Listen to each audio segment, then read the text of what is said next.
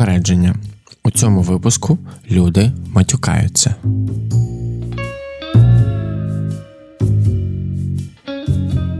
Всім привіт! Це подкаст «Простими словами».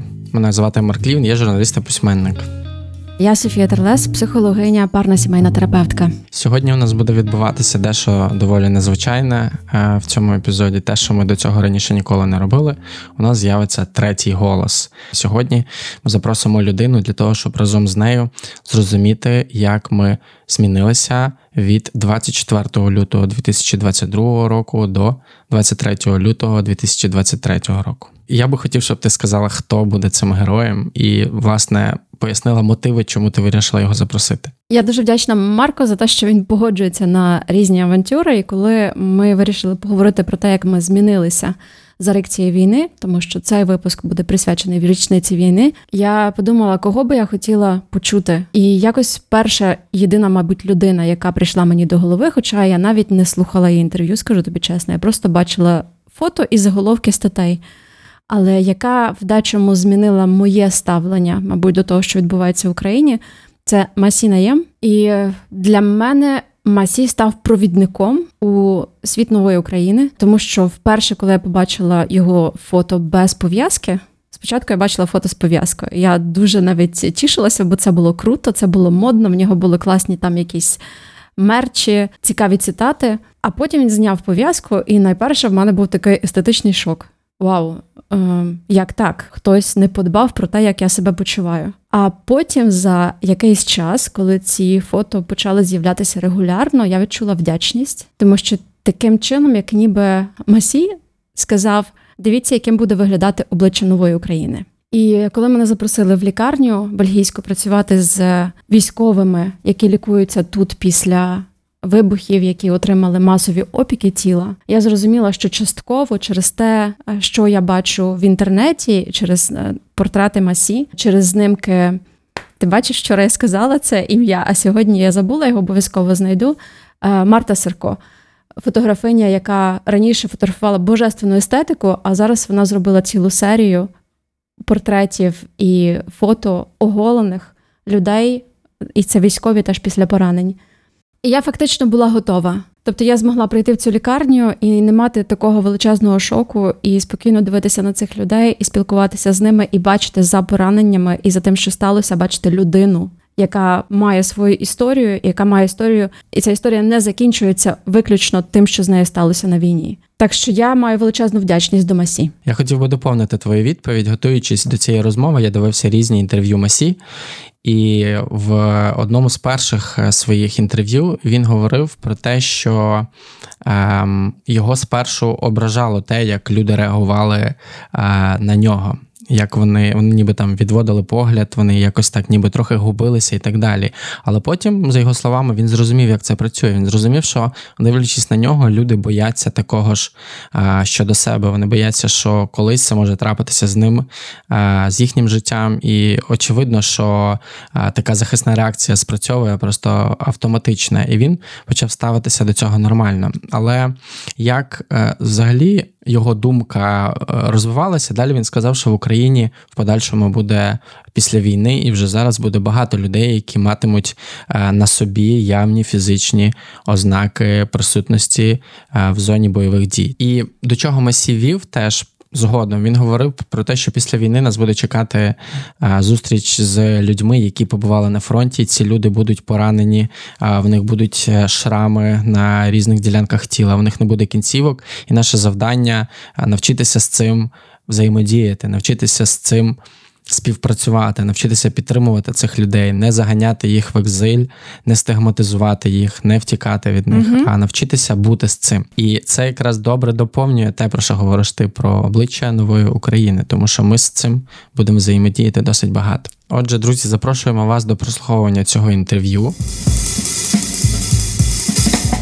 Це, можливо, звучить як фантастичне запитання або запитання людини, яка зовсім, знаєш, там, перший курс журналістики, але я уявляю, що можу собі уявити, що все-таки є люди, які не знають, хто такий Масі Найєм, і який, можливо, є нашими слухачами, хоча мені це важко уявити. Я хотів би тебе запитати, що ти кажеш людям, які просять, які вперше знайомляться з тобою і не знають, хто ти, якщо вони тебе питають, от ти чи міг би ти коротко розповісти щось про себе?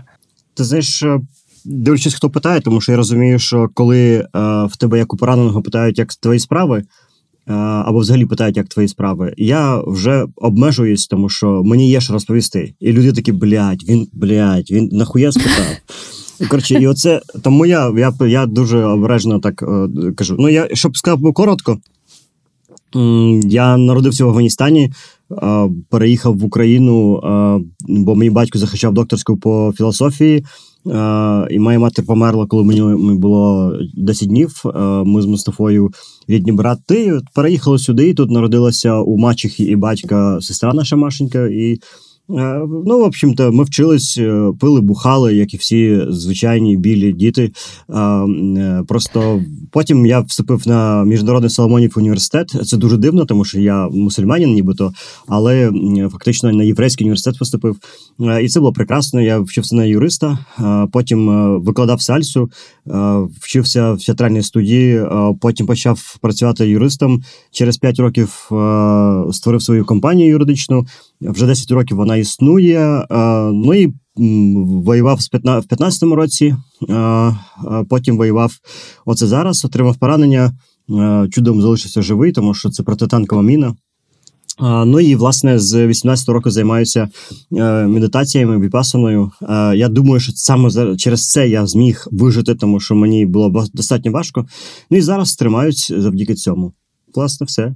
І е, коли я востаннє дивився твоє інтерв'ю, в тебе було дев'ятнадцять білих сорочок. Чи стало їх більше? А, ти знаєш, насправді стало їх менше, тому що е, моя колишня дівчина зробила інспекцію е, цих сорочок, сказала, що там е, трошки пожовтішало, щось там не то, коротше, і їх різко поменшало. Я їх тепер не вдягаю, і мені якось страшно відкривати цю шафу, може там щось ще викинуто, але тим не менш...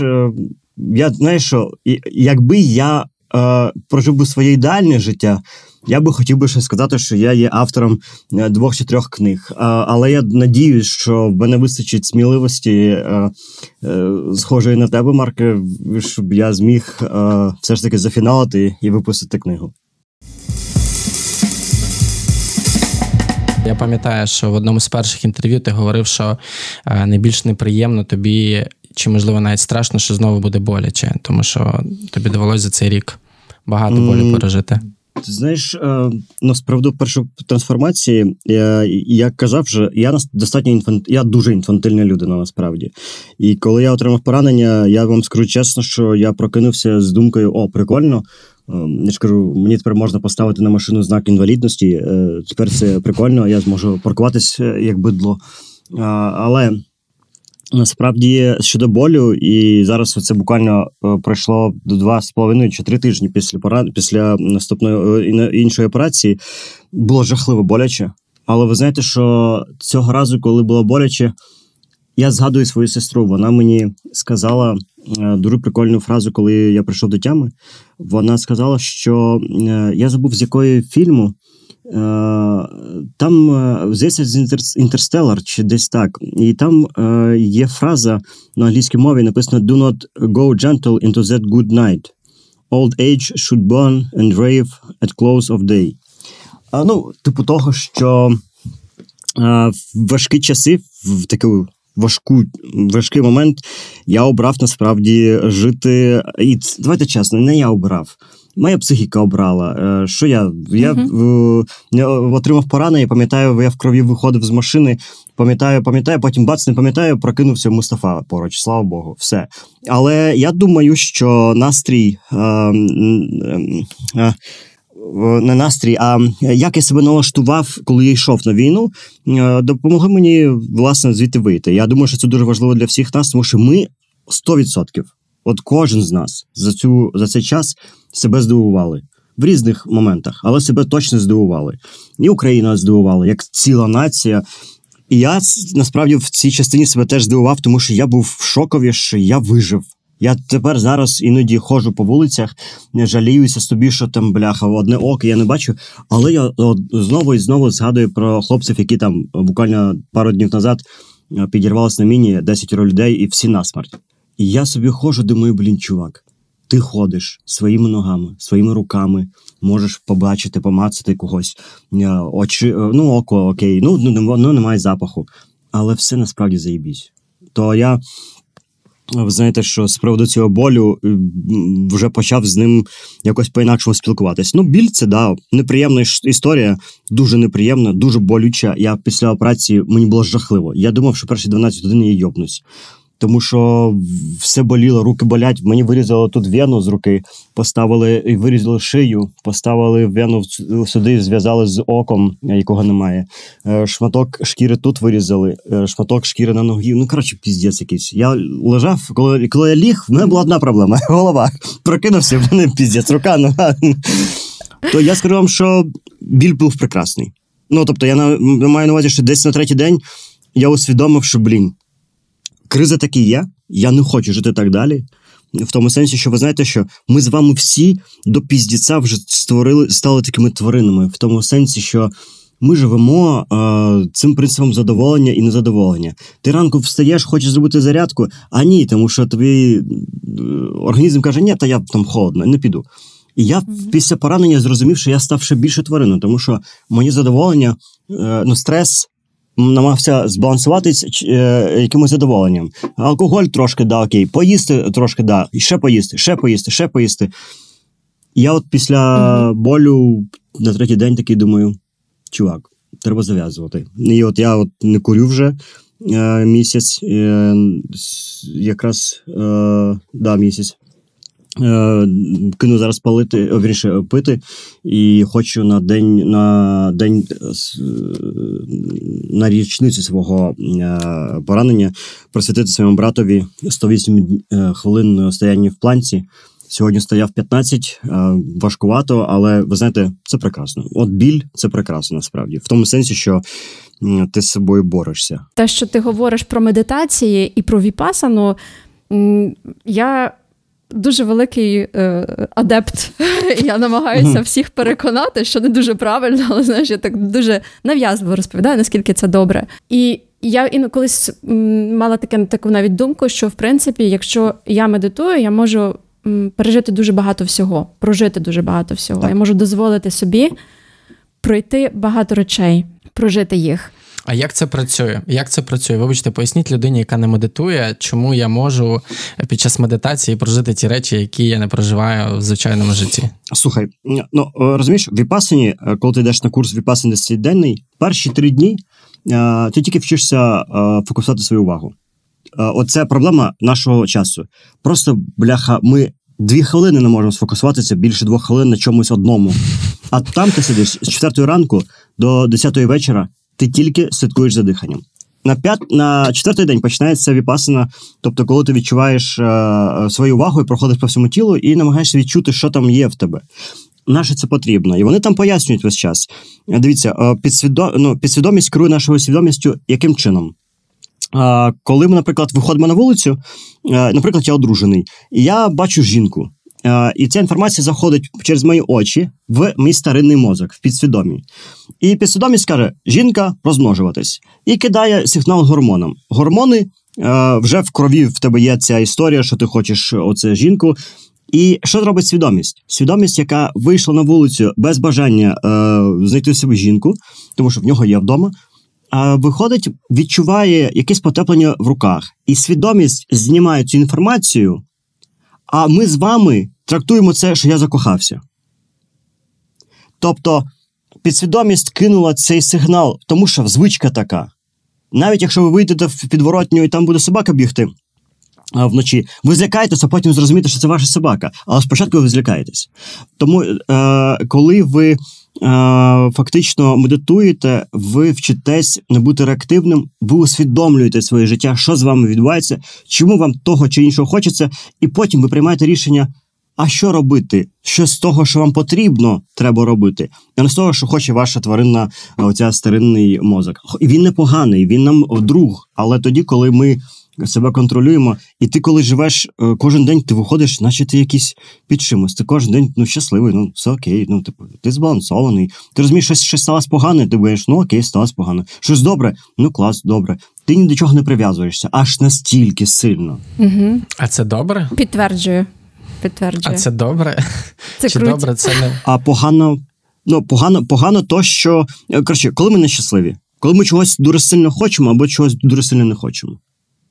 І коли, там, не знаю, от я знаю, там деякі люди кажуть, я так сильно хочу того-то, то-то, я зараз буду це працювати зранку до вечора. Ну, ти розумієш, що е, в дорозі до своєї мети людина нещаслива. А потім ти озираєшся назад, і тобі бац, тридцять вісім років. І знаєте, що зараз я дуже е, гостро відчуваю? Думаю, блін, чувак, е, рік тому, в цей час, ще не було війни, і я міг прийти додому, лягти спати, в суботу не виходити нікуди. Е, якого хіра? В мене було два ока. Я міг ахуєнно подивитися на Київське море, поїхати в Ржищів, е, поїхати куди завгодно взагалі. Я цього не робив, коли була можливість, фізична можливість. І я розумію, що е, навіть тоді, коли я медитував, е, частіше, навіть в мене були прив'язки до якоїсь штуки, там, не знаю, е, хочу якусь іншу машину, хочу, щоб наша компанія була найкращою. Так, да, ти можеш цього хотіти, це добре.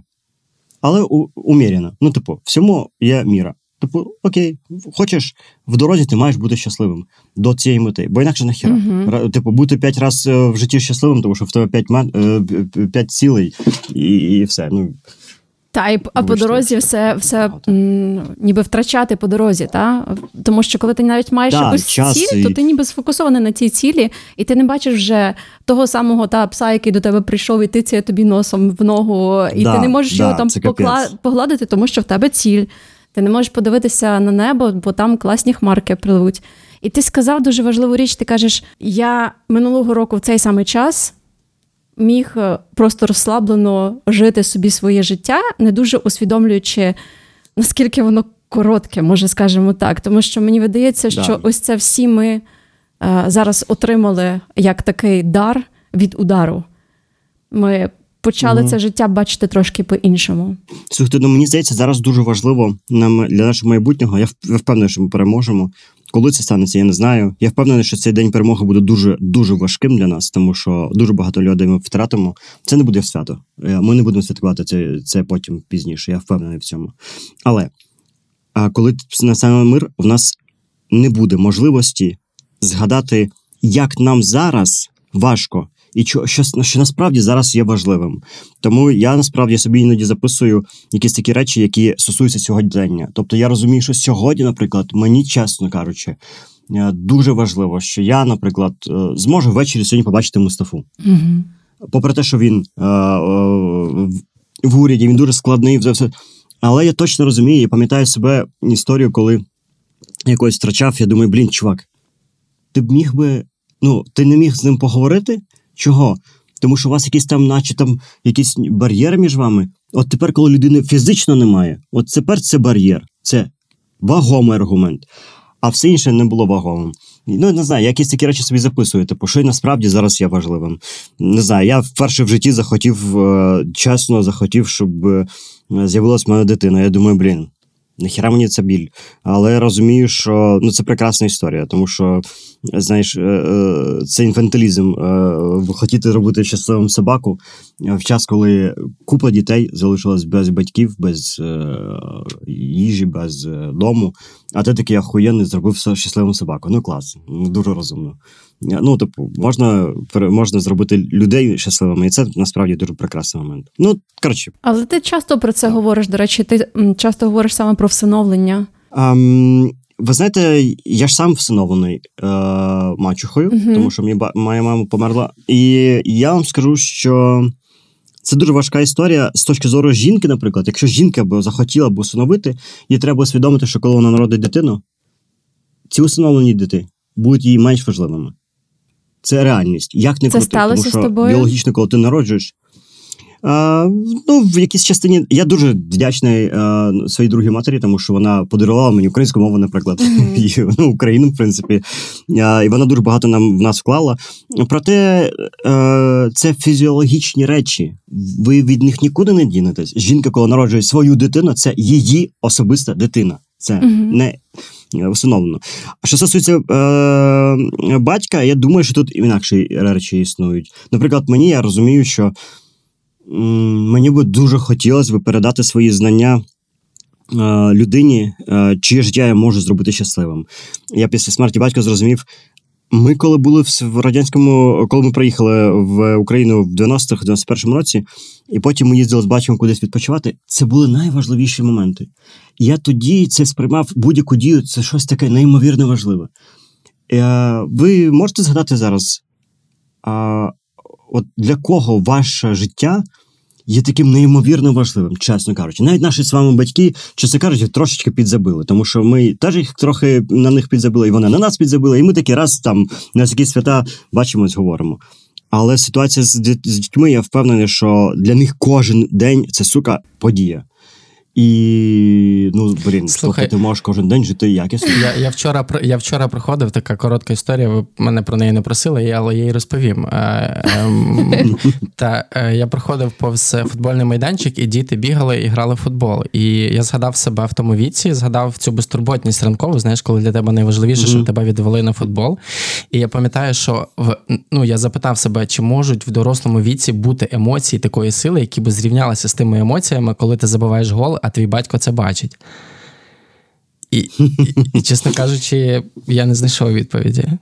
І тепер я просто подумавши про це, я розумію, чому для дитини такі важливі от всі ці моменти, які для нас здаються дрібницями. А Софія тут ще вставить свої п'ять копійок з досліджень, що діти посміхаються, хлопчики, двадцять-тридцять разів на день, а дорослі чоловіки скільки? Вгадайте.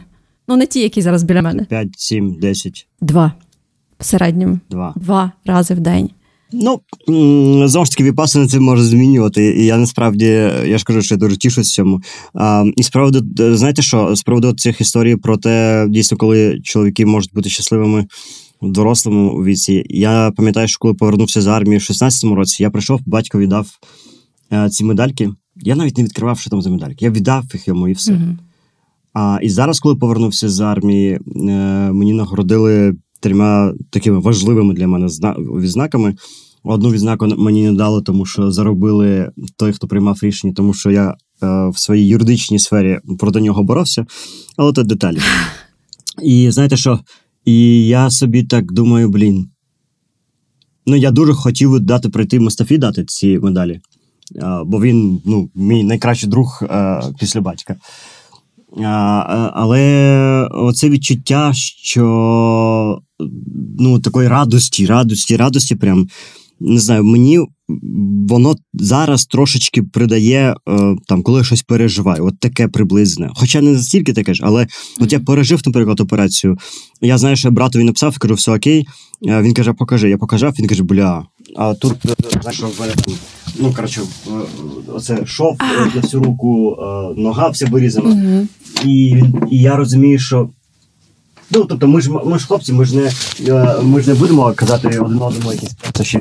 Але загалом я розумію, що він розуміє, скільки це мені важко. Mm-hmm. Я розумію, що я це пережив. І мені це заїбіть як класно. Ну, типу, я себе відчуваю просто, ну, коротше, я монстр. Я, я себе відчуваю безсмертно. А, я супермен. Я, знаєш, я хотіла задати тобі питання, коли ти розповідав про свою історію сім'ї, про маму, так як ми подкаст психологічний. Ти можеш мене послати і сказати, Софія, це не твоя справа. Але для мене є питання. Ти сказав, що твоя мама померла через десять днів після твого народження, і твоя мама фактично два рази ціною свого життя вибирала чоловіків і свободу вибирати. Перший раз вона вибрала твого батька, коли пішла проти волі своєї сім'ї і захотіла одружитися з ним. І другий раз вона вибрала свого сина, в якому продовжила своє життя, тебе. Як ти думаєш, це щось таке, що притаманне вашій сім'ї? І як тобі з цим її вибором? Як ти жив з її вибором? Як ти зараз живеш з ним? Ти знаєш, я... Ну, мама для мене щось магічне. Тому що, як для нас з вами Бог, да? Ми його ніколи не бачили. Угу. Ми точно знаємо, що десь він є, але ми ніколи його не бачили. Тому вона для мене щось магічне, і оцей її е, да, її героїзм, коли її змусили поїхати в мечеть і покласти руку на Коран і поклясти, що вона ніколи не одружиться, а вона поклала руку на Коран і покляла, що вона одружиться. І я розумію, що вона була з характером. Угу. А, і як, як мені з цим? Е, ну, скажімо так, через брак її в моєму житті я створив, давайте чесно, створив певну таку, ну, якщо говорити про психологічними термінами, да, то рамка моїх відносин з мамою, вона така дуже відкрита. В тому сенсі, що я вкружив себе багатьма жінками, просто сотнями. І я після поранення це усвідомив, тільки коли з психологом працював. Сотнями. І мені здавалось, що оця безумовна любов або якась безумовна історія, вона в кожній жінці. Тобто оце все, що навколо, що є, це оце присутність матері. Угу. Звісно, що це не так. Звісно, що жінки свої, у, у них своє у них своє кіно в голові, і вони на це мають право. То я зараз колись живу, ну, от я живу зараз з думкою про те, що я розумію, що єдиний, хто залишився зараз у Мустафи, це я і Машенька. Так само і ми втрьох один у одного. І я розумію, що от єдине, що мені бракує зараз, це сил і ресурсів бути їм, якщо не мамою, то хоча б татом. Угу. Бо я знаю, що у Мустафи зараз проблеми зі спиною. Я знаю, що він сам по себе не протурбується. Я знаю, що якби мама була жива, вона б йому виїла мозок. Угу. Як мами це роблять, скандал, всі нормальні мами, да. Це їх робота. І правильно роблять. Да. Я б, а наша мама точно зробила б ще акцію протесту біля Офісу Президента, сказала б, що за хуйня, що ви змушуєте його працювати, відпустіть блін, дитину. В нього спина була. шоста година вечора, відпустіть да, дитину. Борщ зварений. Взагалі-то, так. Да. Яке там відновлення України? А. Додому. Спочатку да. відновлює кожен себе, а потім Україну. Те ж саме з Машенькою, я знаю, що їй дуже важко. То я розумію, що, слухайте, це така рольова модель, коли у вас немає мами по життю, ви стаєте один одному таким, ви берете на себе більшу відповідальність. І це, мені здається, прекрасно. Знаєте, я щасливий, що в мене не було мами. Мені здається, вона б зробила мене слабшою. слабшим. Mm-hmm. Її відсутність мене зробила сильнішим, адаптивнішим. Ем, можливо, я колись пожалкую про ці слова, але тим не менше я впевнений, що мені від того краще. Проте я би ніколи в житті не хотів би, щоб у дитини не було матері. Мені здається, що матір, попри це, дає дуже велику силу, mm-hmm. насправді, впевненість. Вчить безпечно казати суспільству «ні», чого в мене, наприклад, немає. Тому ти і погодився на наше інтерв'ю. В тому числі. Дякую твоїй мамі, але насправді це теж про вибір. Знаєш, так як ніби ти поважаєш її вибір, і ти кажеш, що те, як що сталося з тобою, це теж мені принесло щось хороше. І це так. велика сила, правда, йти по житті, як а, розуміючи плюси, аніж тільки бачачи те, чого в мене не було. Хоча це завжди може змінюватися в моменти, коли дійсно ти кажеш, що, що мій брат, е, йому зараз непросто, мені буває непросто. І нам всім іноді потрібна мама, яка перевірить, чи ми в шапці, mm-hmm. і чи ми наїлися. Але, але, ж, але ж насправді в моменті, ну от ми говоримо про, про трансформацію сьогодні, так, про те, як змінилося мислення в період втрати, втрати великої кількості різних важливих, звичних, здавалося б, речей. Але в моменті, ну тобто, втрачаючи близьку людину, ти розумієш, що ці її задовбування були проявами любові. Але в моменті ти ж дратуєшся, ти кажеш, блін, я дорослий, відстань від мене, я хочу сам ухвалювати рішення, перестань мене діставати. А потім такий прикусуєш язик і розумієш, що, напевно, я даремно це зробив. Ну, ви знаєте, до речі, з цього приводу, я вам скажу, що я, коли батька не стало, я собі перші два тижні не міг себе знайти взагалі місце. Я собі задавав питання, що б я зробив, якби він був живий. І я собі чесно сказав, що, от, знаєте, е- дуже рідко буває в нас з вами моменти, коли ми візьмемо, сядемо з кимось говорити, і телефон просто відкладемо, і годину-дві просто будемо говорити або слухати, слідкувати за тим, як рухається батько, е- що він говорить, які в нього... Тобто такі речі, коли ти якісно з людиною. І мені здається, коли ти медитуєш, ти здатен бути менш активним, ти здатен спостерігати. І коли ти спостерігаєш, ти розумієш, що більшість людей, які мають якісь суперечності один з одним, вони насправді не є злими. Тобто, навіть вороги, вони насправді не є такими аж злими. В них є своя конструкція мислення, чому вони так е, мислі роблять. І так само з близькими. Е, в мене в компанії партнери іноді можуть там щось таке сказати е, дуже різке. І мені іноді хочеться сказати, блін, альо, взагалі-то я власник цієї компанії, засновник за цієї компанії. Що ви, що ви мені диктуєте умови? Я тут стукнути по столу. Так. Да. Але я розумію, що це їх мова любові, да. Угу. І ви знаєте, що, не знаю, коли у вас в останнє знаходилась людина зі сторони, з якою у вас немає відносин як чоловік-дружина, а просто людина. І щоб ця людина, щоб ви їй були важливі. Я не знаю, ну, я, наприклад, для мене це дуже велика рідкість. Коли це стається, я просто сижу і думаю, блін, як це? Якщо я правильно розумію, це є та усвідомленість, про яку ти говориш так часто останнім часом. І от хотів тебе запитати, да, це... з чого вона складається для тебе, бо ми, ми, ми бачимо досить багато цей термін в соціальних мережах з вуст різних людей, але хотів би почути, що це для тебе означає.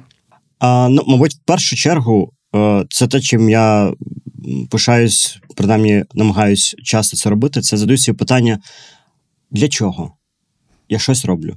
Яка істинна мета? Коли ти усвідомлюєш, що ти, наприклад, от сьогодні я йшов до вас, знаючи, що я дуже сильно люблю свого собаку, я його місяць майже не бачив, в нього робили операцію, і я думаю, блін, я його люблю. Але я йду до вас. А чому я не пішов з ним гуляти зараз, угу. якщо я його люблю насправді? І я собі відповідаю на питання, а чому я прийшов, чому я захотів прийти, чому мені це важливо сюди прийти, а потім піти погуляти його. Усвідомленість – це фактично, коли ти тримаєш в фокусі, що тобі важливо.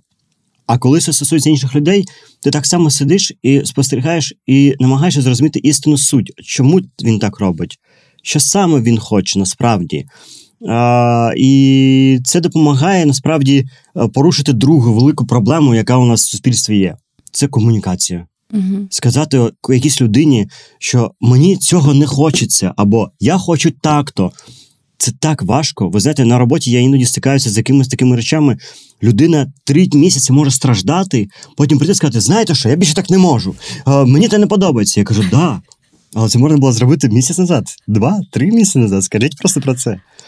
І коли ти усвідомлюєш, тобі щось болить, муляє, ти думаєш, так, болить, муляє.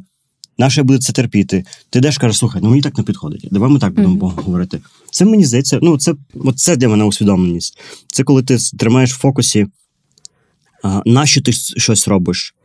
І намагаєшся зрозуміти а, людей, коли навколо тебе хтось щось небудь таке робить. Ну і, знаєш, саме а, з цієї точки зору а, буддісти ж кажуть про любов, але не любов, як таку любов ми маємо на увазі. Мені, наприклад, усвідомленість і любов – це про те, що ми маємо розслабитись, mm-hmm. видохнути і зрозуміти, що справжніх ворогів, крім русні, в нас немає. Русні просто треба вбити, їх, вони теж не вороги. Їх треба просто вбити, і це єдине, що їх повчить, як тварин, не робити якоїсь дічі. А, але в мене навіть такий, як за що мене зараз дуже сильно в Твіттері знищують, що він казав, що в нього навіть немає ненависті до русні. Та немає, хто вони такі. Це дуже сильна емоція, це дохуя сильна емоція. Так. І я не знаю, я можу дуже сильно ненавидіти свою колишню, хоча насправді навіть до колишнього в мене немає такого сильного почуття. Угу. А, а, а, а до русні, ну, включатись так, це дуже небезпечно. Але історія з, з, з любов'ю, це про те, що е, я знаю там, я сьогодні розповідав Тарасу, е, оце Карась і е, їх катарсіс написали вчора ввечері в своєму телеграм-каналі «Мій телефон». Щось я їм десь прийшов дорогу, коротше, і вони почали там знущатись, щось таке. І я собі е, образився, думаю, блядь, піздець. А потім думаю, насправді, чого вони хочуть? Уваги, щоб я зараз написав пост про це, або щось-небудь. Окей. Е, чи насправді я можу ненавидіти карася? Та ну, ну, блін, ну він такий. І що, ну, що це з ним зробиш? Що це змінить? Ну, так сталося. Угу. Ну, типу, да, ну, нахіра я буду на це витрачати час. А, бо, ви знаєте, що і останній момент щодо усвідомленості, а, це ж, ну, дуже старий закон. Про те, що те, на що ви звертаєте увагу, саме тим ви живете.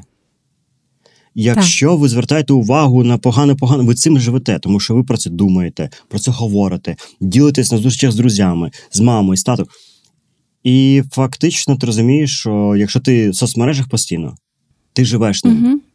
І отруєш своє життя фактично тими речами, які тебе дратують, або які викликають якісь негативні емоції, якщо, якщо це те, да, що... Так, слухайте, ем, я, я нещодавно читав пост якийсь, типу, чому ми переможемо. Я читаю пост, прочитав такий довжелезний пост, думаю, блядь, нахуя я просив? Що це діч, блядь? Що за питання, блядь, нахуя ми це переможемо? В смислі, блядь, чому ми переможемо? Нахуя я просив? У мене одне, сука, око. Нахуя я прочитав? Наше його витрачаю. А потім думаю, так. А потім я думаю, блядь, ну це ж моє рішення. Це ж я вирішив. Я ж читав. Мене ж ніхто не змушував. Це ж моє рішення. Оце дуже прикольно з приводу усвідомлення, що ти в якийсь момент озираєшся, ти розумієш, тобі нема до кого доїбатись. Тільки до себе. Ти сам винний в тому, що ти зробив.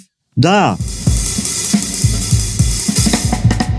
Слухай, я хотів запитати, чи почуття гумору є частиною цього спектру, про який ти говориш, усвідомленості? Так, ми Марка скоро і медитувати переконаємо, переконаємо почати. Марка, знаєш, цей, мені здається, що це слабоумі і отвага. Мій гумор – це слабоумі і отвага, знаєш. Чому? Тому що, ну, блін, я з цього ржу, і мені вже там трохи стидаються люди. Слухайте, я пожартую два ахуєнних жарта, просто найкрутіших, які були. Перше, це коли мені юристи сказали, Масі, ти можеш очолити комітет інтелектуальної власності, а саме підкомітет по боротьбі з пиратством. А другий, а другий прикольний жарт був цей, що ви знаєте, що у вас же коли нема два ока, нема бінокулярного зору. Тобто у вас дві картинки, вони співставляються в голові, і ви бачите відстань між предметами. Я коли наливаю чай, я промахуюсь. І мені друг каже, Масі, добре, що ти хоч дівчину загубив до того, як ти поранився. До речі, це теж було моє питання про те, коли ти почнеш жартувати із цього, тому що мені видається, що це найбільша сила, і ти вже почав. Я так, я ну, це чую. Я, я згадую Франкла, вибачте, вставлю своїх п'ять копійок. Знову ж таки, ви не просили, але історії, які я хочу розповісти, про Франкла, який пережив концтабір, людину в пошуках сенсу, він розповідав, що е, всі вони йшли буквально на смерть в концтаборі. Ти її приніс з собою, так? О, цю книгу. О, єс, да. І він, він писав, власне, що е, перший приступ такого, такого, е, такої одержимості реготом у них стався тоді, коли, ну, їх же там повністю поголили, коли вони да. приїхали в табір, їх повністю поголили, вони зайшли в душ і зняли з себе всі одяг. І, по суті, тобто, повністю, е, знаєш, така просто... Ну, як, як, як общипані гуси, грубо кажучи. Тобто шкіра, немає взагалі ніде волосся, і це перше, що вони почали сміятись. І потім він говорив, власне, про те, що гумор – це єдине, що їх рятувало в той момент, і це єдине, що давало дистанцію між афектом, тобто проблемою, і ними самими. Бо коли ти постійно думаєш, от в цій, в цій напрузі знаходишся, в цьому ефекті, витрачаєш дуже багато сил. Угу. Я би хотів нас, з вашого дозволу, перевести трохи в події... Ми проти втікати від гумору, там так добре було. Так, я хотів би запитати в тебе про емоції на фронті і емоції в цивільному житті. Було десь в червні, якщо я не помиляюсь, дослідження про те, що люди в зоні ведення бойових дій відчувають менше тривожності і напруги, ніж люди, які знаходяться в відносній безпеці. Ну, тобто, грубо кажучи, в помаранчевих зонах, там, захід України, в тил і так далі. Можливо, можливо, ця тенденція вже змінилась, і це дослідження вже якось інакше переосмислили, але хотів тебе запитати, твоє відчуття емоцій на фронті безпосередньо, коли ти, як ти писав, їдеш на бойове завдання, ти відчуваєш себе безсмертним, і в цивільному житті, якщо в тебе є ось це от порівняння? Ти знаєш, коли був, якщо мені спитати, наприклад, за останній рік, коли був дуже щасливим, я чесно скажу, мені може бути за це навіть стидно, але мені було, я був дуже щасливий, коли воював. Я знаходився в своєму місці, я відчував свою надзвичайну місію того, що ми робимо. Я пишався і пишаюсь досі місцем, де я служив, і служу досі. Ем, емоційності не було. І знаєте, що я собі зловив на думці, що я в соцмережах не хочу писати нічого, бо мені нема що кому доводити. Або отримувати е, сторонню е, мотивацію щось робити. Я був настільки ахуєнним, в такому настільки класному місці, я був настільки спокійним, збалансованим і беземоційним по відношенню до будь-чого. Тобто ми їздили на якийсь виїзд, щось траплялось, повертаюсь назад. Ми сп... Ну, коротше, я був збалансований. Мені було заїбісь. А зараз а... зловити це почуття дуже складно. Набагато складніше, ніж на війні. Бо ти не приналежиш до цьому великому, прекрасному, а саме боротьбі з Росією. Угу. А, і ти весь час... А, от і, швидко розкажу про... Я розповідав вже про це, але швидко розкажу про психологічну цю уловку. Я коли був сухого командира, який теж е, поранився, коли ми підірвались, він зараз в важкому стані, я вийшов від нього з, з е, палати, е, він майже не рухався, і я сказав психологу своєму, що, блін, я почуваю, відчуваю своє почуття провини перед ним, тому що я живіший. А, я хочу йому допомогти. І вона сказала: Масі, ну косять, давай поговоримо. Ти хочеш допомогти йому чому?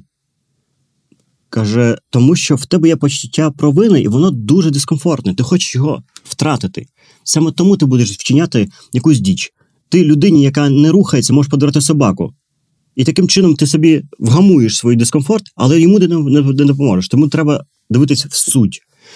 І тому о, зараз на цивільці, я думаю, що багатьом людям дуже важко оцінити, що насправді наближає перемогу для України. І саме тим займатися. Тому що не можна вимірювати свою ефективність е, кількістю своїх власних, власних страждань. Е, тому що ти, якщо страждаєш, це не значить, що ми перемогли. Це ти страждаєш, і все. Але якщо ти можеш цим допомогти комусь, е, Україні наближити перемогу, то окей. Тому я, повертаючись до того питання, е, на війні майже немає емоцій. Ну, в мене особисто. Це небезпечно, в день не потрібно, це зайве. А в цивільці дуже важко знайти баланс, і тут емоцій насправді більше. Знаєте чому? Тому що в нас дохуя багато сил.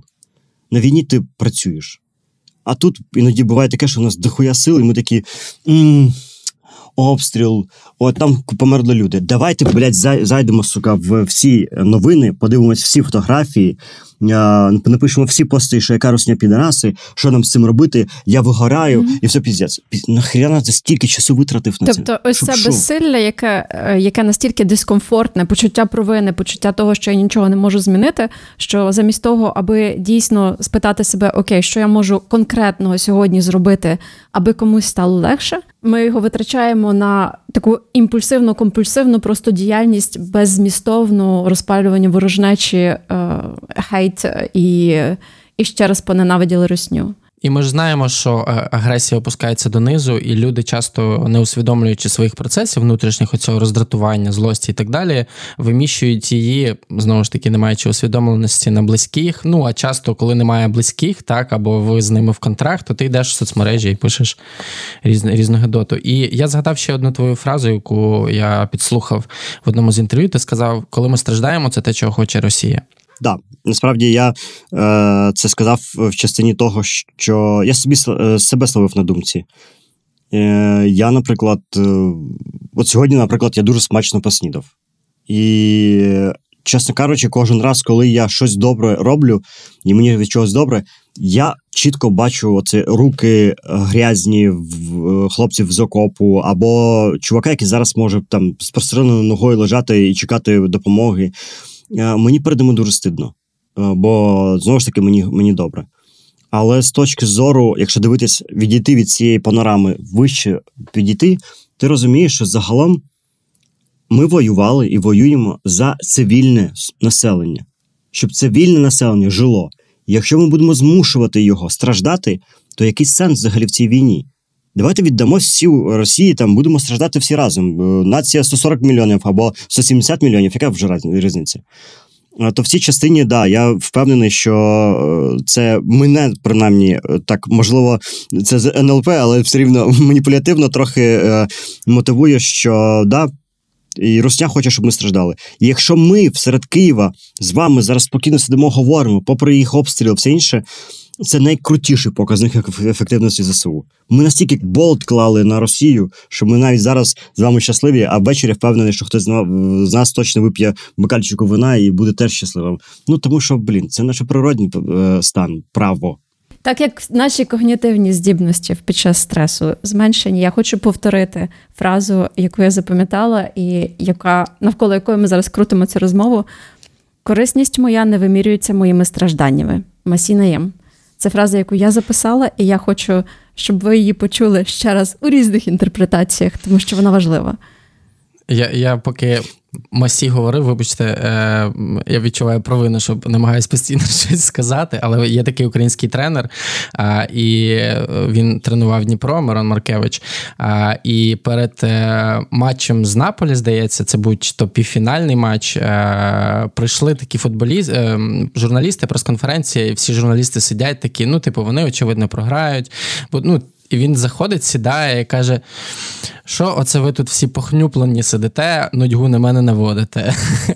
І я згадав свого друга Стаса, який кинув французький батальйон, дезертував для того, щоб воювати з Україною, і він отримав поранення. І коли він повернувся в Івано-Франківськ на лікування, він каже, я... переключився, тому що люди живуть життя. Я переключився, тому що люди ходять в кав'ярню, тому що люди а, там гуляють з дітьми. І я відчув і, зро... відчув і зрозумів нарешті, за що я воюю. Бо, каже, перший раз, тобто в нього вже друге поранення, перший раз, коли він був у Франківську, він приїхав, була ось ця така, знаєш, трагічна атмосфера, пусті вулиці. Каже, мене це ще більше а, засмучувало і вводило в смуток. А, засмучувало і вводило в смуток письменник, щоб ви розуміли. А, він каже, мене, мене це пригнічувало е, значно більше, коли я бачив, що типу місто порожнє, і це навівало дуже багато тривоги.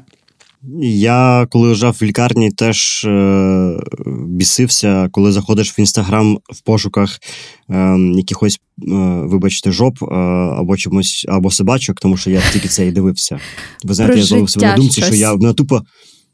Так, да, і ти шукаєш саме цього, а в тебе там відео з обстрілу, і ти такий думаєш, блін, не зараз, потім подивлюсь.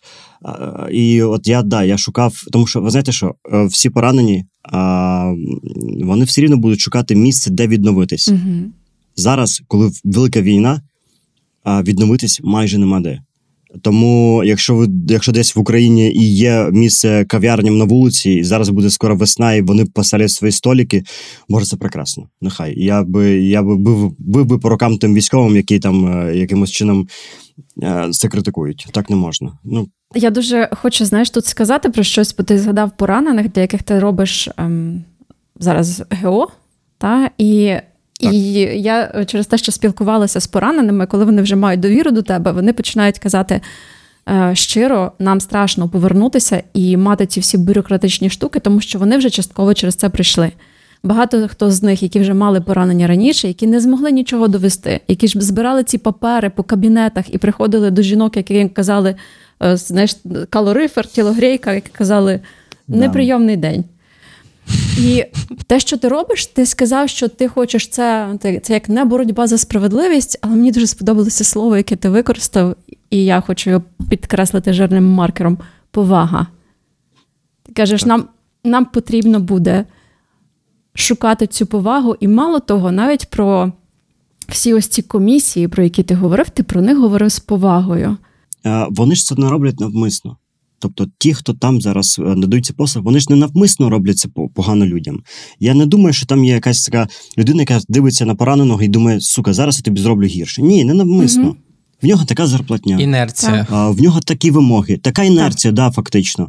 Ми маємо військових, знову ж таки, виховати. Вони зараз повернуться. Я, по статистиці це мільйон сімсот гривень, мільйон сімсот людей приблизно стануть ветеранами. А, як їх втримати? Тільки тим, щоб соціум мають сказати, чуваки, дякую, ви прийшли, ви подарували нам своє життя, ми маємо вам дати гідні умови та. Існування далі. Але нічого більше. Ні. І гідні умови, в нас не було їх раніше. Тобто, знаєш, таке враження, що це зараз така так. задача фактично непідйомна в дечому. Тобто ми маємо зробити щось для цих чоловіків і дати їм антидот до приниження. І жінок, перепрошую. І жін... Дякую, Марко, дякую. Це дуже важливо, те, що ти говориш. До чоловіків і жінок. Антидот да. до їх травм, антидот до е, почуття приниження, повагу. Ви знаєте, це настільки дивно. Е, от, е, просто, е, от якщо ви хочете пережити смерть, е, потрібно зробити одну штуку. Е, подивитись пости двадцять четвертого серпня або пости на шостого грудня. просто почитайте пости політиків і просто прийдіть, і от там, де черга поранених, читайте пости, і от, оце ви проживете смерть. Чому? Тому що це такий дуже яскравий контраст. Піздець, який яскравий контраст. От вони поранені стоять, ви розумієте, ще, ще такий момент.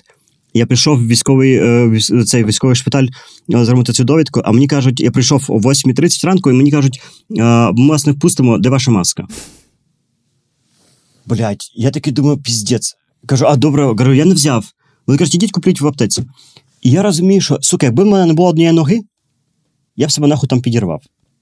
Угу. Ну, тому що, е, сука, мене міна не взяла. Який, блядь, ковід? Алло, ну, типу, я хочу зрозуміти, е, щоб, якщо вам потрібно це для захисту нас, нашого здоров'я, е, і ви хочете, щоб ми вдягнули маски, сука, продайте мені його за сорок гривень, але прямо на місці. Я готовий сорок гривень заплатити, щоб, не дай Боже, мені без ноги не йти пішки туди шукати на госпітальній десь аптеку. І повертатись назад.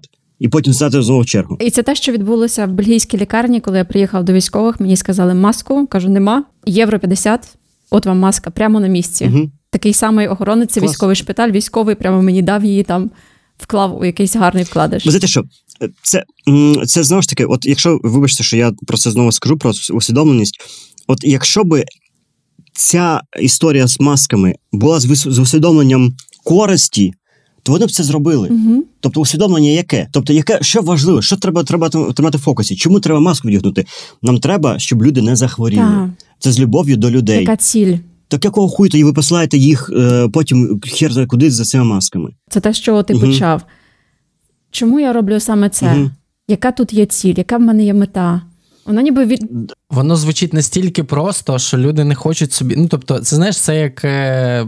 Для людей, які це не практикували, звучить як фуфломіцин. Тобто мені для того, щоб змінити своє життя, просто треба ставити собі запитання і на них відповідати. Що за бред? А страждання? Ну, але, але, але, але насправді ж, от, до речі, теж по цьому ГО принцип мені з Любов Галан створили, і там був такий момент цікавий, я себе підмітив. Прийшли всякі ж депутати, включились ще якісь люди, і я бачу, що вони почнуть зараз на цьому піаритись. І я такий, а я ж з комерційної історії, пам'ятаєте, я ж Міллер все-таки, ну, типу, юридична компанія, і ми, сука, маємо домінувати будь-де. Якщо там ми беремо за справу, це піздець, тільки ми про це говоримо, всім іншим зась. А тут я такий себе ловлю на думці, думаю, так, мене включився оцей, знаєте, я називаю режим, режим іноземця, коли я хочу трохи поводити себе як цей, людина з акцентом, який говорить, знаєш, а раді сюди, сюди, сюди, туди. Я, я такий думаю, блядь, слухай, це ж моє, я ж... А потім думаю, чувак, заспокійся. Угу. Мета яка?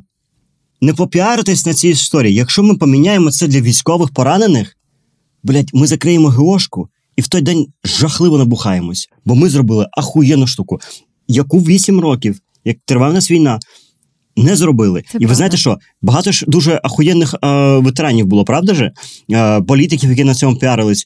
Ви хоч щось саме для них зробили, для поранених? Що зробили? вісім років, сука, на цьому можна було піаритись зранку, сука, до вечора. Зробили? Ні.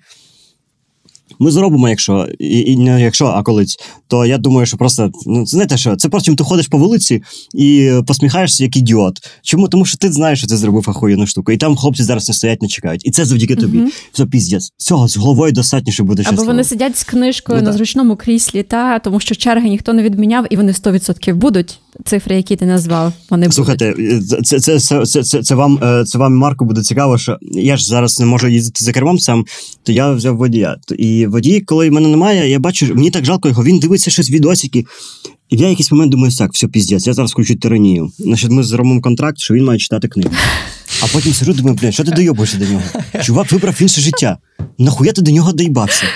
Він дивиться відосики, блядь, ну, він має право, сука, що ти влазиш в його життя, знаєш? Я думаю, так, ладно, все, стоп. Да, просто це ж, знаєте що, знання – це ахує... Це що таке? Це як, ну, от, знаєте що, знання – це як е, дрони в армії, або ті самі Абрамси, або Хімарси. Е, коли у вас є цей інструмент, ви дохуя більше можете.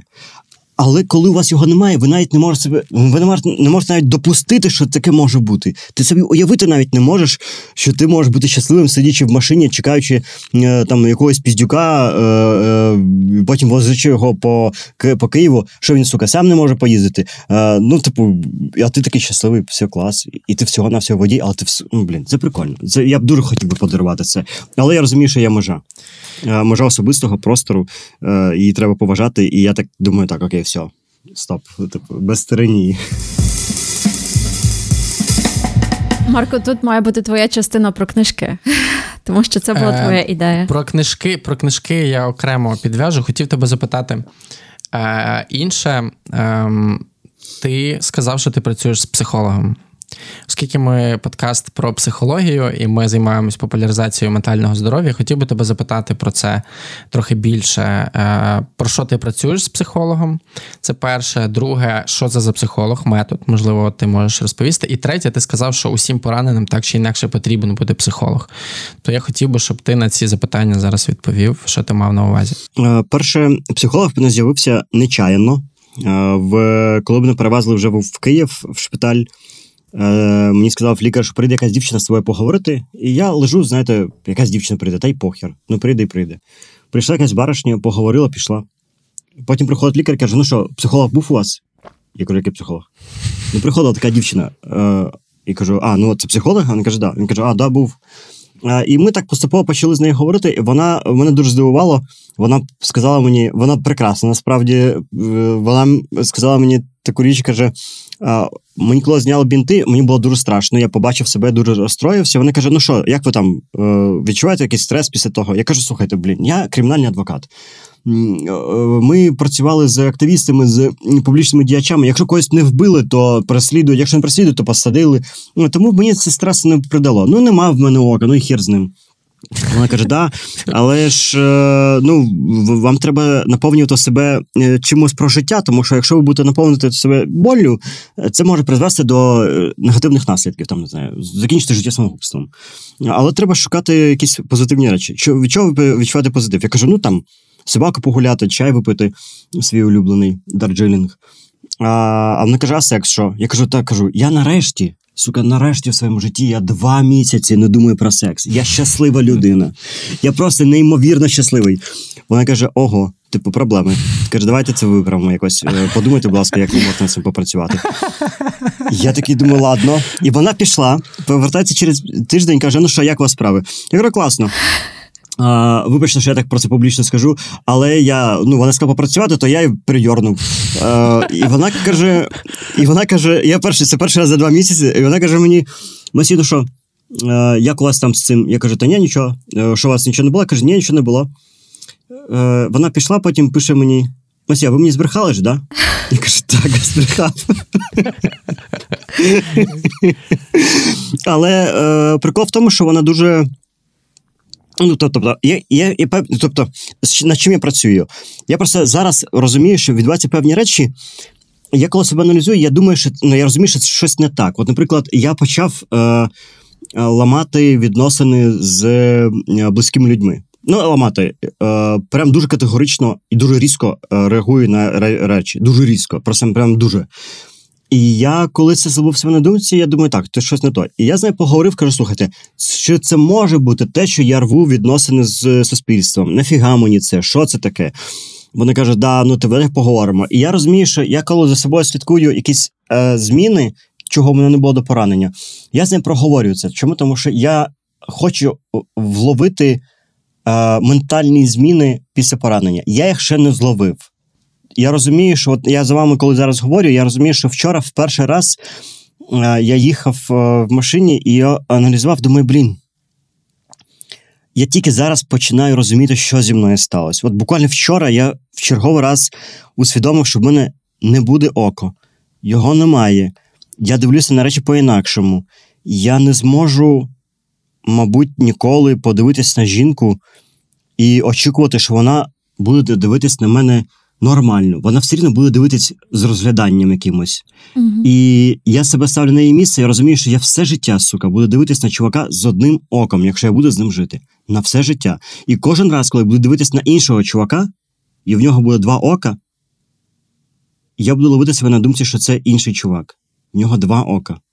І я, коли переживаю ці речі з психологом, мені важливо проговорювати, і я коли говорю, я вже там по дорозі іноді деякі речі розумію.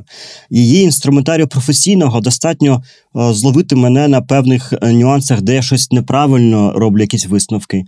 І це не значить, що психолог розумніший за мене, гірший або кращий, красивіший або ні. Це значить просто, що в неї є ахуєнні інструменти, і вона може пройти, допомогти цей шлях з меншими втратами себе, свого часу, ментального здоров'я.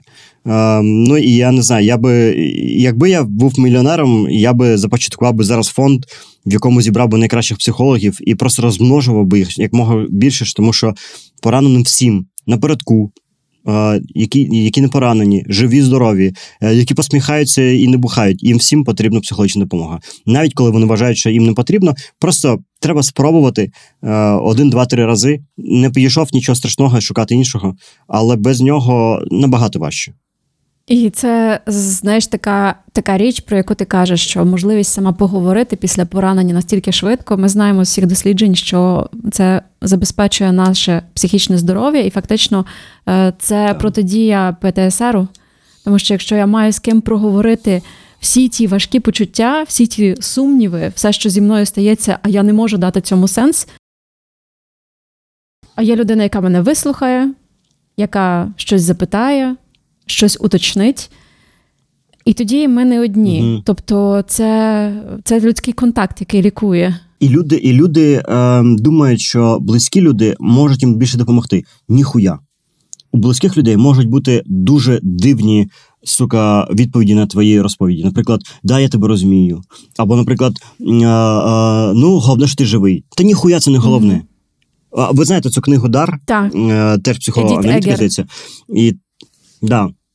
І вона в другій, здається, розповіді розповідала прекраснішу історію. Що люди, які поранені, але виживали, вони на цих емоційних гойдалках знаходяться. З одного боку, хулі ти вийобуєшся? Ти ж вижив. Ти маєш бути щасливим, сука, ти живий. Але з іншого боку, ти втратив щось. Звичайно. Ти не можеш на це не звернути увагу. Ти не можеш це не профіксувати. І я розумію, що в частині з психологом, роботи з ними, я розумію, що наші близькі, мабуть, їм теж треба ходити до психологів, щоб розуміти, а як треба. Але найголовніше, що ми, щоб я найголовнішу пораду дав би, це просто, блін, ніколи не задавайте питання пораненим, якщо ви, сука, не готові почути відповідь. Щиро відповідь. Тому що це дуже помітно. Mm-hmm. Да, дуже помітно, коли ви... Алло, як діла? Слушай, як там у тебе? Ти все нормально чувствуєш? Я тільки відкриваю рота, щоб розповісти, сука, весь цей тягар. Як мені кажуть, да, тому що у нас тут, ну, обстріл вже закінчився, все нормально. Как, ну, як у нас діла? У нас хорошо, обстрілів нету, вже все класно. Ти давай там, возвращайся швидше. І такий думаєш, блядь, нахуй ти задав мені це питання? До речі, і це круто, що ти про це говориш. Скажи, будь ласка, як людина, яка є в цій ролі, і які задають це питання, і яку не чують, що би ти хотів почути? Або як би ти хотів, аби інша людина відреагувала? Можливо, що би вона мала зробити? Можливо, що би вона мала не робити? Ти знаєш, в частині, ну, по-перше, з приводу жартів одразу. Мені здається, що рівень можливості жартувати задає сам поранений. Ну, типу, uh-huh. якщо він пожартував, ви відчуваєте приблизну рамку, окей, можна туди йти. А якщо ні, самим туди краще не лізти. Бо це може зачепити. А другий момент – це дійсно про поговорити, про якість поговорити. Mm-hmm. Якщо у вас є поранений вже, то ви маєте зрозуміти, що це... Ну, коротше, це вже іспит. А, а ви можете тренуватися на непоранених людях. От тренуйтеся на непоранених людях, щиро говорити з ними. Задати питання, а як, а що. Якщо ви змогли з нормальними людьми поговорити, потім тільки йдіть до пораненого, тому що ви там фактично здаєте іспит на щирість. І я би хотів би почути від людей, насправді, ну, нормальні питання, знаєте, не якісь дебільні питання, а що там у тебе, як там, ну, що, сильно болить? Ти такий сидиш, думаєш, блядь, а нахуя мені ну, сильно болить? Ну, сильно болить. Ну, коротше, я не знаю, як потім зв'язати цей, цю розмову. Але, е, ну, коротше, може я дойобуюсь зараз, але просто якби там людина подивилась мені в очі і сказала, слухай, а як ти пережив це? Uh-huh. Ну, розкажи там в деталях якісь, як ти прокидаєшся, не знаю. Я би, я би, якби я задавав зараз питання пораненому, я би дивився на нього і знаю, знаєте, як, е, е, можливо, через проекцію себе, але тим не менше задавав би питання якісь такі, які б мені дали б можливість намалювати його, із, його реальність. Тобто, не знаю, наприклад, якщо, наприклад, перший місяць лежав в лікарні, насправді, чесно кажучи, я потім тільки усвідомив. Я перші три місяці свого нового життя провів в палаті. Я не бачив людей, я не бачив сонця, неба, зелень, не знаю. Поговорити про, зі мною про щось таке нормальне, ну, мабуть, було б цікаво. Розповісти щось про себе, щось щире, щоб спонукали мене розклас, ну, mm-hmm. відкритись, це теж було б добре. І ви знаєте, коли люди з тобою говорять і про своє, ти розумієш, що ти не фокусуєш на собі всю mm-hmm. увагу. Цей егоцентризм, він роз, роз, розходиться, тому що а, от я зараз бачу, як мій один друг, а, побратим, а, він теж поранився, в нього теж ока немає.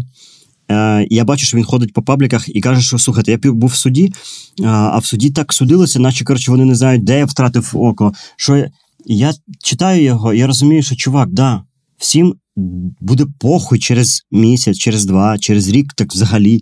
А через десять років тебе ще будуть пинати ногою, тому що ти, блядь, заїбав ветеран, тому що цих ветеранів, сука, мільйон сімсот буде. Це реальність. І в цій реальності треба що зробити? Зрозуміти, що є інші люди. І у інших людей, у всій Україні є трабли. У нас війна. Вони переживають. Вони всі травмовані. Немає тільки твоєї історії. Не ти самий, самий, самий... Знаєте цей анекдот про Розочку і Авраама, коли Розочка вночі каже, Авраам, мені погано. Він каже, Розочка, ну кому щось хорошо. Авраам, мені погано, ну кому щось хорошо. А Авраам прокидається, а Розочка померла. І Авраам каже, блін, Розочка, що ж ти не сказав, що тобі гірше за всіх? О, тому... Якщо я правильно тебе розумію, що перше, що ви маєте мати для того, аби спілкуватися з пораненим, крім навички, час. І інтерес. Вислухати його, можливо, розказати трохи про себе. Якісний, якісний, якісний. час. Реально так. якісний час. Так. так. І ставити маленькі запитання. Телефони прибрати. Я закінчу швидко про Мустафу, розкажу одну штуку дуже цікаву. Мустафа, ви знаєте, що ну, він, він, він, він під час працює. В нього телефон, це от я з ним не можу зараз поговорити. На Віпасану його. Але коли він був, він був, до речі, давно дуже, але зараз немає часу, його ж не відправлять. Але що, що було цікаво? На, коли він був в мене в палаті, він привозив мені полуницю і в, в, хвостики їм видьоргував. Я кажу, Мустафа, навіщо ти це робиш? Я сам можу. Він каже, та ні, ну що, я зароблю, що я не можу. І я бачив, що він дуже якісно хотів бути зі мною, приділяти мені увагу. Прекрасно. Але інший момент дуже цікавий, що з пораненими не варто вважати їх неповноцінними. Варто з ними говорити на рівних. Це дуже важливо. Бо як тільки ви, коли я зараз буду вставати, будете намагатись мені підтримати, я ображусь. Угу. Ну, типу, в смислі да. ви мені допомагаєте, що я не можу встати? Я вже не кажу, якщо це ще жінка зробить. А, про, про те, ну, типу, от, знаєте, що, і, і от все останнє, скажу, я завжди все життя балансував між двома речами. Батько мені казав, ніколи не чекай, поки тебе попросять. Якщо ти бачиш, що людині треба допомога, зроби це. Чому? Тому що, коли він просить, він вже принижується. Угу. А мій найкращий друг єврей, сука, він каже мені таку штуку. Він каже, Масі, ніколи не роби, коли тебе не просять. От і будь тут мудрий, правда? От як тут тепер між цими двома передумами? Ну, ви знаєте, що, і насправді так і є. Тому що коли ви щось робите, що вас не просили, вам потім повернуть і скажуть, слушай, а ті, що просили, ти ділять? Ні, ти сам, ти сам виклався, віддав свого життя частину. Я тебе просив? Ні. Угу. Так, і тут тому треба питати себе, чому я це роблю? І сказати собі, що я роблю це для себе. І це ж насправді, ну, я переношу це на свою роботу журналіста і розумію, що найцінніші питання – це дрібні питання, які допомагають тобі, знаєш, як маленькими мазками малювати картину життя людини. Пазликами, да. Да, маленькими, да. По чуть-чуть, не намагатися відразу намалювати все одним питанням, а по чуть-чуть, по чуть-чуть, дрібничками а, змальовувати потрохи, як це виглядає. І, напевно, останній блок, який би я хотів зачепити, він так буде балансувати між поняттям колективна травма, хоча б, хоча я старався би його уникнути, і книжками, і літературою.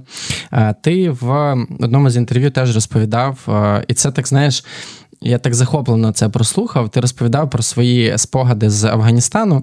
І один зі спогадів – це як після обстрілів ти з сім'єю, з батьком, здається, виходиш, угу. виходиш на, на дах і дивишся, як палає місто а, після цих обстрілів. І а, мені насправді от в цей момент, знаєш, в моєму кеші внутрішньому нічого не підтягнулося, тобто мої спогади там з малиною і так далі, вони абсолютно виглядали безтурботними. І другий спогад, який ти говорив, це запуск повітряних зміїв. Тобто це річ, яка теж тобі дуже яскраво запам'яталася. А, і є така книга Галеда Хосейні «Лавець повітряних зміїв». Ти, напевно, знаєш її. А, і там, так, і там... «Бегущий за ветром». Так, це бестселер, там близько десять мільйонів продажів по всьому світу, і цю книгу називають «Голосом Афганістану у світі». Її написав афгансько-американський письменник. Там теж є ось цей епізод. І герой головний, він проносить і війну, і свою власну дитячу історію через усе життя, і вона його якимось чином формує, визначає і так далі. Я хотів тебе запитати, яким чином і за, за допомогою яких інструментів можна зменшити силу ось цього травматичного, складного, раннього досвіду так, щоб воно не визначало тебе в майбутньому? Не знаю, мабуть, рефлексіями. Рефлексі... Рефлексіями, тобто я розкрию більше, це переживаннями, мабуть, наново і наново. Це травматично, я знаю. Але переживаннями того, з якою метою. Щоб там... Знаєте, це наче у вас є подарована, подарований замок, і він у вас є, а ви живете в квартирі в місті. І ви не заходите в той замок, тому що, ну, блін, далеко їхати, та й там може бути темно. І ти сидиш в фантазіях про те, що там може бути насправді, додумуєш більше, ніж, ніж, ніж там є. І тому треба частіше заглядати туди. Цей замок з свічкою проходить по всім, по всім кімнатам, придивлятись, що там є, як воно там було в Афганістані, що ти переживав, як те, що ти там переживав, зараз е- ось тут в цивільному місці е- якось, е- має якусь проекцію. І ці переживання насправді привели мене до того, що я зрозумів, що я все життя, насправді, дуже довго е, намагався строїти, будувати стосунки з людьми, і я розумію, що я був людиною війни. Ну, я народився у війні, в мене звички інші. Е, коли ти зустрічаєшся навіть з дівчиною, е, вона не може зрозуміти, наприклад, як раніше було, я до двадцяти п'яти років я був жахливо, якийсь максимально конченим був. Е, я був дуже ревнивим. І е, я зараз аналізую це, розумію, що це через те-те-те-те-те може бути. І мені е, стало зрозуміло, що я був людиною війни, коли я почав медитувати, повертати себе в нормальне русло, і це вдавалось, і я почав, мені стало легше комунікувати з людьми. І мені здається, ці рефлексії дуже важливі для того, щоб ти ви пережили, передивилися на упередження, які можуть скластись через життя. Тобто, якщо, наприклад, зараз задатись питанням, чому ми, там, наприклад, маємо такі чи інші проблеми у відносинах особистих, всі зазвичай скажуть, що да, тому що в мене було таке дитинство. Але туди треба зазирнути ще раз. Ще раз, і ще раз, і ще раз, і сто п'ятдесят разів передивитися, і, можливо, навіть різко поміняти свою думку. Це допоможе, знаєте, що це таке? Це допоможе... В чемодані, в якому у вас покладені речі дуже якось хаотично, поміщається менше. Якщо ви його переукладете, поміститься більше, і буде більше ясності, ну і, власне, свободи. Тому, мені здається, рефлексії, і, можливо, говорити це з кимось, хто може допомогти фахово, психолог, а якщо ні, то тоді хоча б самим собою передивлятися наново, в ті самі най, найважкіші е, моменти перед, пер, подивитись. Не знаю, я знаю, що це багато історій про зґвалтування може бути вдома, може бути про що побили, про все інше. Це ті речі, які нас, на нас впливають, але ми кажемо, впливають і досить, і все. Типу, якось там відбувається, якась там магічна штука, інтуїція, не знаю, астрологія, гомеопатія. Mm-hmm. Да, ну, да, це все. Але насправді ні, це дуже прості речі. Треба туди зазирнути, це допоможе. І я коли зазирнаю, зазираю туди, я розумію, що, чесно кажучи, я досі ще це не до кінця передивився. І це на мене досі впливає. Це жахливі речі, насправді. Ну, жахливі з того, з тої точки зору, що мені тридцять вісім років, і я проїбав дуже багато часу. І я втратив дуже багатьох людей, які мені дуже близькі. Втратив як людей, маю на увазі, що вони живі, здорові, mm-hmm. слава Богу. Але через неможливість побудувати нормальні стосунки, вони дуже круті. Це просто неймовірно круті люди. Я, ну, не знаю, більшість моїх колишніх, якщо не всі, просто неймовірно круті люди. Я розумію, що я просто побудував якісь такі межі, звідки, блядь, я їх взяв, нахуя я це робив. Ну, міг би вже мати там п'ятеро-десятеро дітей, не знаю. Але так, знаєш, так круто, то що ти, те, що я чую, ти ніби не виправдовуєш себе своїм дитинством, а ти кажеш, це моя відповідальність в тому числі. Тобто, можна сказати, підняти лапки догори і сказати, таким було моє дитинство, і я по-іншому не вмію, а можна сказати, я це зробив, я беру за це відповідальність, і я би хотів по-іншому. Так, да, але ж, ви знаєте, що от, чим далі ти стаєш дорослішим, тим більше і більше розумієш одну штуку. Що хуйове дитинство було не тільки у тебе. У всіх було хуйове дитинство. Тупо у всіх. Немає Амінь. Людини, у якій було ахуєнне, здорове дитинство. Немає. Чому? Тому що ми з вами, коли у нас з'являться діти, в перший раз в житті будемо батьками. Ми в перший раз будемо щось робити. Це такий самий експеримент, якби зараз ви пішли на війну. Ви вперше будете робити діч. Так само у нас наші батьки робили діч, батьки наших батьків робили діч, а це нас, на, на складається. Тому, в принципі, да, ну, типу, mm-hmm. ти не самий е, покарьожений. І найголовніше, е, не має бути цієї егоцентричності, що ти, блядь, от такий травмований, найдіть мені барошню, яка там залікує мені рану. Та пішов ти нахуй, ну, типу, в смислі, у жінки теж є своє життя, ну, типу. Як ти сказав, у неї теж є право на своє кіно. Так, абсолютно, абсолютно. І там, блядь, і там може бути ще той, там, Тарантіно, блядь, так що... Я, я, власне, чому запитую, тому що я розумію, що через роки буде велика кількість дітей, які е, будуть згадувати ті ж речі, про які ти розповідав, вже будучи тридцятивосьмирічним чоловіком. Вони теж будуть казати, що одні з найсильніших моїх спогадів – це те, як я виходжу mm-hmm. і дивлюся на обвалений дім або на місто, яке горить. І було б добре, щоб у батьків, які зараз е, розуміють, що це їхні діти, були якісь інструменти для того, щоб е, мінімізувати наслідки, ну, травматичні, руйнівні наслідки а, цих подій. Тому твій досвід в цьому плані є дуже важливим. Дякую. Мені здається, якщо окрім поговорити тоді, мені здається, дуже важливо було б зараз е, цим дітям дати можливість е, на фото, на відео, текстами записати їх зараз переживання. Чому? Тому що насправді те, що ми бачили, е, не воно на нас впливає, а впливає те, як ми це переживаємо. І це є відображенням війни в нас. Як ми це переживаємо? Тому що побачити зруйнований дім в Афганістані або в Бахмуті – це, в принципі, одна та сама картинка. Але по-різному ми переживаємо його. І мені здається, говорити з дітьми... Ну, знаєте, важко, зараз батькам дуже важко. Я думаю, що ті батьки – герої для мене. Пам'ятаєте, як в фільмі «Жизнь прекрасна»?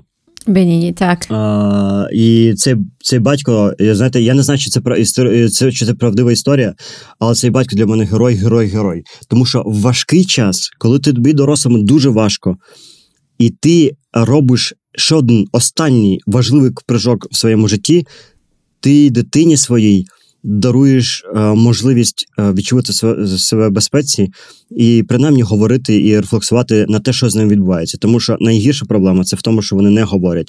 Я знаю по Мустафі, по собі, ми коли закривались, коли ми не говорили, це були найстрашніші часи мого життя. Я пам'ятаю, що мені було дуже важко.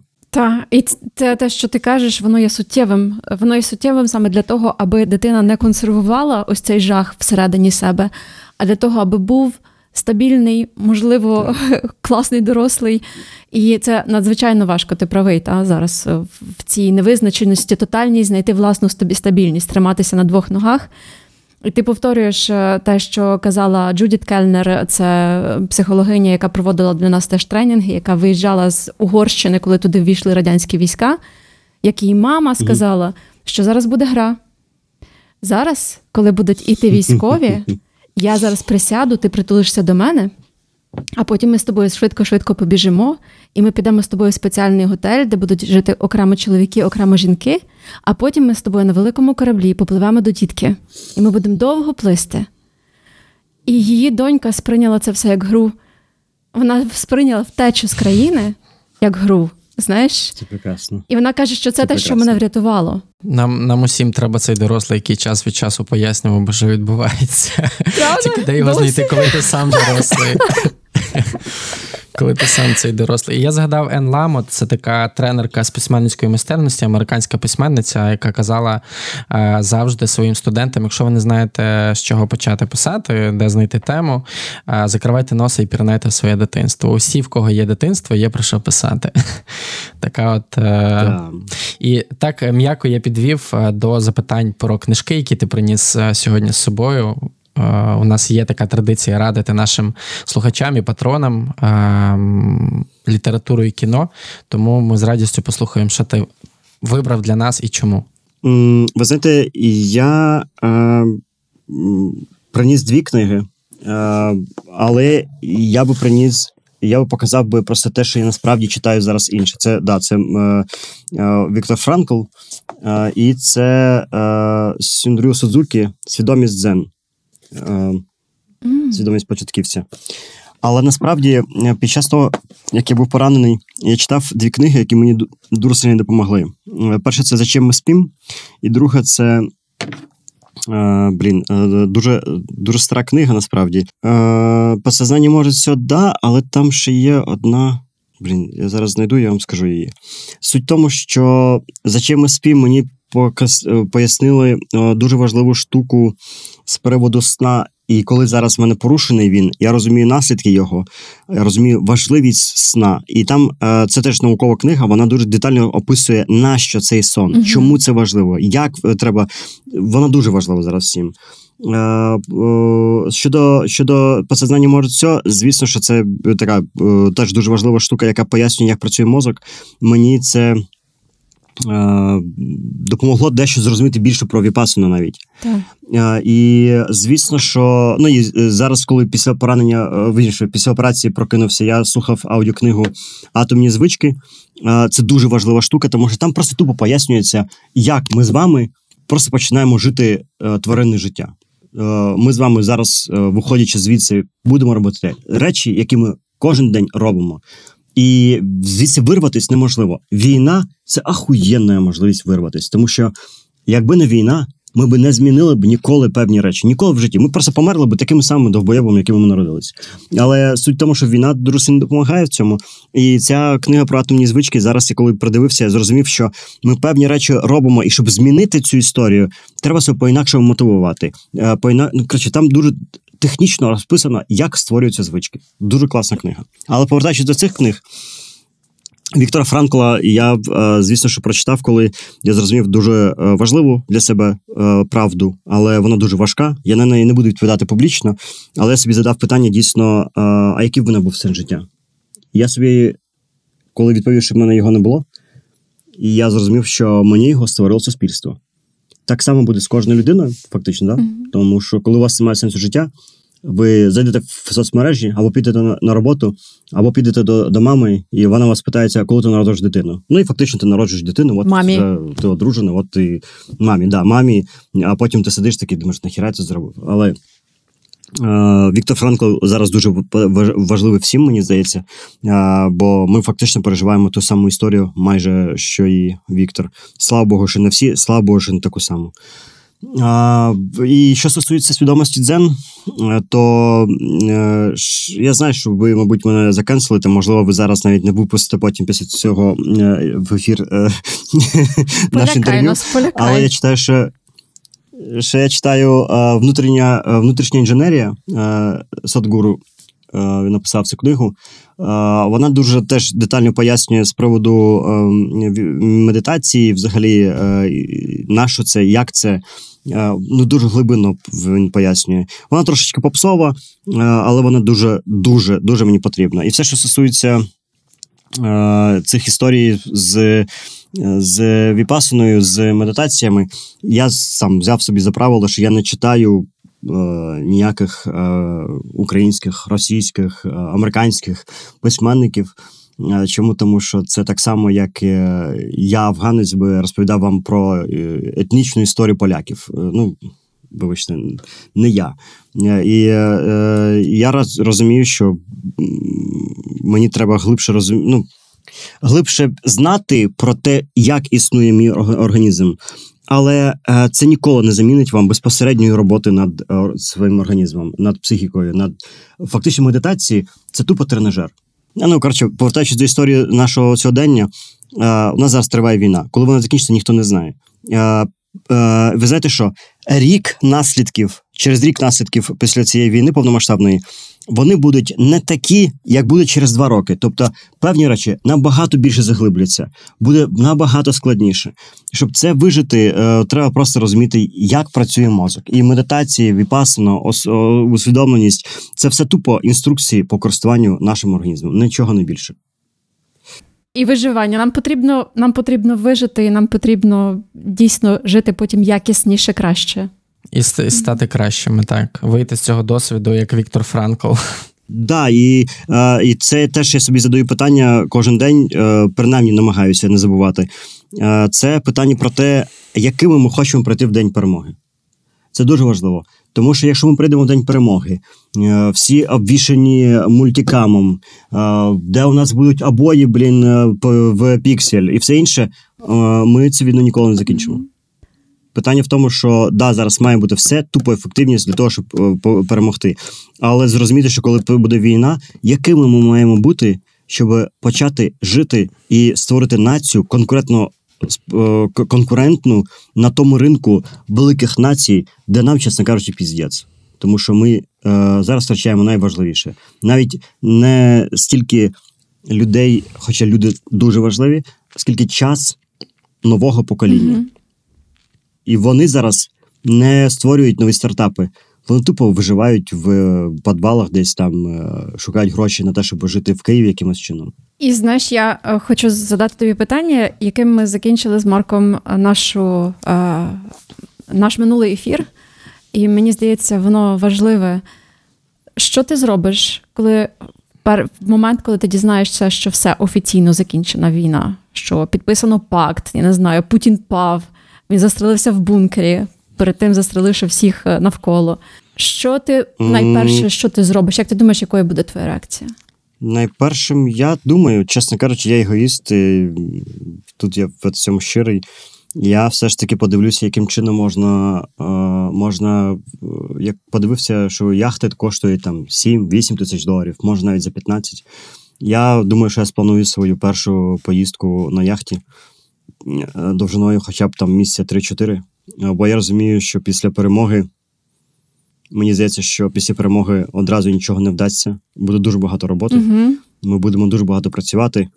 І, мабуть, що перша відпустка після перемоги настане через рік, можливо, два. І під час війни я, знаєте, що зрозумів одну штуку, що якщо ви робили діч, то ви її під час війни продовжували робити. Тобто, якщо у вас не було плану життя, не було сенсу життя, не було якоїсь е, мрії, куди досягали, то вона, вона, вона у вас і не з'явилась. Якщо вона у вас була, ви її точно наближали. І в історії з яхтою я знаю, що я наближаю, я читаю, я дивлюся, як, що там, до чого, як це працює. І, чесно кажучи, ну, я хочу. Ну, це моя мрія, яка там, не знаю, я мріяв е, опинитись е, в морі, сам в, в яхті, коли дощ валить, і, ну, нарешті тобі не мокро, тому що на війні завжди тобі було мокро, коли дощ був. А так, прекрасно. Я думаю, що це моє, ну, мій вклад в самого себе, в моє оздоровлення, тому що я знаю, що за перший місяць, два-три, за рік, можливо, не вдасться це зробити, але я запланую це. Вплоть до того, що я запланую, в яких портах я буду зупинятись, яку яхту я куплю, які, яку їжу я буду купляти собі туди. І це, знаєте що, я, я ці роки, поки після війни треба буде працювати, я буду спокійненько купляти собі, знаєте, там, в якийсь день я куплю собі, там, не знаю, галети на цей маленьке кругосвітне путешествие, в якийсь день я куплю собі, там, не знаю, можливо, футболочку, в якій я зроблю свої перші селфі, коли сяду в цю яхту. Ну, і це таке, знаєте, це гра, Гра в майбутнє, яку я хочу собі створити, але я сяду мріяти, планувати і вписати це, от, мені здається, в перші дні. В перші дні після перемоги. Це мене дуже сильно втримує, мені здається. І ти запосміхався. Так, да, бо я просто знаю, що я, я ж такий довбойоб, що я реально, я сяду, реально буде, тут у всіх будуть нестись, я в хвильовому будуть бухати, я впевнений, що тут бармен-диктаті будуть кликати друзів, в торфі будуть, а ти будеш сидіти такий, блядь, порт такий, то ні, ніхуя, там хуйово, мабуть, поїду в інший порт, коротше, а в тебе ще яхт навіть нема, але, ну, це буде прекрасний момент. Я думаю, люди Чекай. будуть битися за тех, за чий рахунок п'ємо, знаєш. Кожен буде хотіти поставити, знаєш.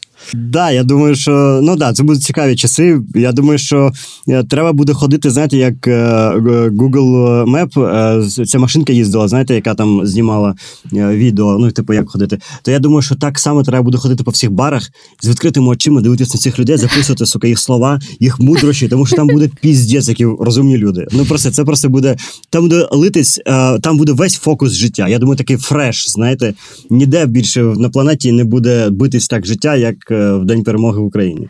Ми так обоє видихаємо з Софією, тому що ми сьогодні справді дуже багато почули від тебе такого е- енергетичного. Тобто я справді mm-hmm. почуваюся дуже зарядженою людиною, хоча часто буває після інтерв'ю навпаки почуваєшся виснаженим. Хотіла тобі сказати величезне дякую за те, що в тобі є така сила. Дякую вам. Що в тобі є така сила своєю вірою і вчинками заряджати інших людей. Це безцінно, мені здається. Таке спілкування хочеться продовжувати і продовжувати. Але боюся, що патрони просто не витримують ці дві години ефіру, хоча я був би готовий ще багато питань тобі поставити. Тому дякую тобі за цю розмову. Вам дуже дякую, насправді, особливо за такий фідбек, тому що ти живеш собі і не уявляєш, що це комусь може бути потрібно настільки. Дуже дякую. І е, у вас неймовірні питання. Знаєте, е, коли хочеться рефлексувати і говорити, ну, хіба що віскі тут не налили, я би говорив би ще вісім годин. Наступного разу ми над цим попрацюємо, обіцяю. Ми ретельніше підготуємось. Наступного разу після перемоги зробимо без питань. Дякую тобі дуже-дуже. Дякую вам. За щирість. Дякую. Бережіть себе. І, друзі, наступна розмова з Джорджем Фоллером, пожежником, повторюся, з двадцятирічним стажем, який рятував людей під час терактів одинадцятого вересня. Він є парним еф те-терапевтом, тому запрошуємо вас до прослуховування, очікування наступного епізоду. З вами були Марк Лівін, Софія Терлес і Масі Найєм. До зустрічі. Бажаю здоров'я.